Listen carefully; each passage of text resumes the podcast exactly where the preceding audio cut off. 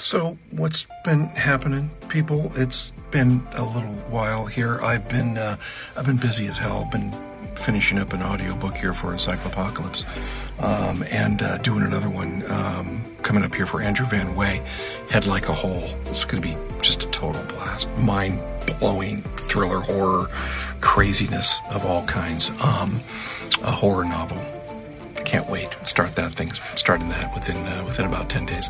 Um, I've started a novel of my own. I'm writing a book. Um, it's a uh, it's a thriller supernatural comedy about my days as a birthday clown. Um, true story. Look for it um, Halloween 2023. I'm gonna take my time. So I'm gonna, I'm gonna time it right for Halloween, but just not this Halloween. Other than that, craziness, craziness, but all good. So let me know what you're up to. Thanks. Short Cast Club